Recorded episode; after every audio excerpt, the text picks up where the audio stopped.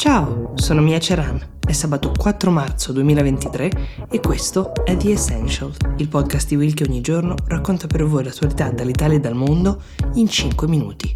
Oggi, come ogni sabato, la selezione delle notizie l'avete fatta voi. This episode is brought to you by Shopify. Whether you're selling a little or a lot, Shopify helps you do your thing, however you cha-ching. From the launch your online shop stage, all the way to the we just hit a million orders stage. No matter what stage you're in, Shopify's there to help you grow. Sign up for a $1 per month trial period at shopify.com slash special offer, all lowercase. That's shopify.com slash special offer. Partiamo con la prima domanda che ci arriva da Alice Russo. Alice ci chiede di parlare della legge che introdurrà una serie di restrizioni per i drag show, ma non solo, all'interno dello stato del sud degli Stati Uniti del Tennessee.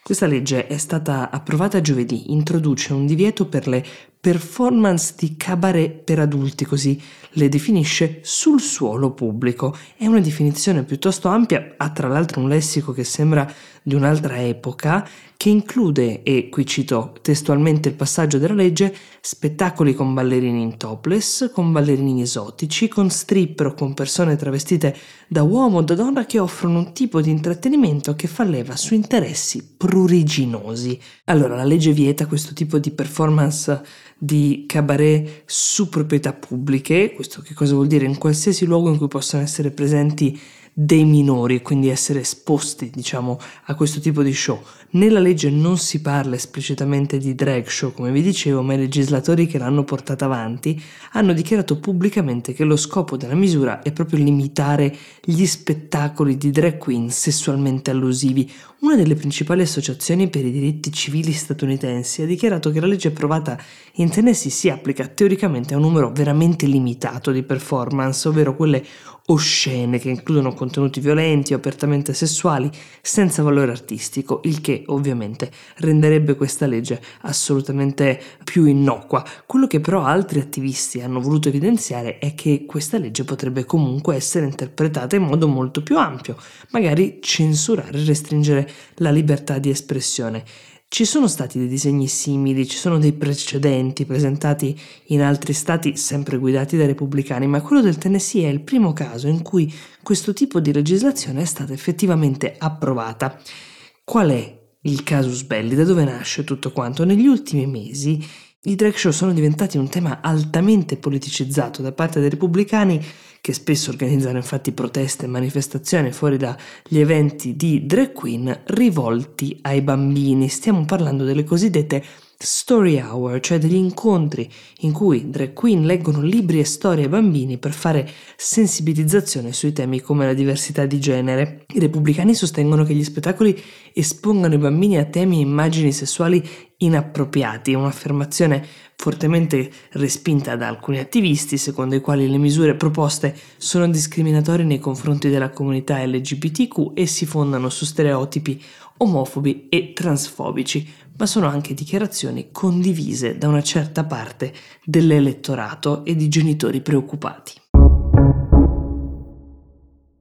La seconda domanda invece arriva da Natalia e riguarda una condanna che è arrivata ieri nei confronti del premio Nobel per la pace bielorusso Ales Bialyatsky.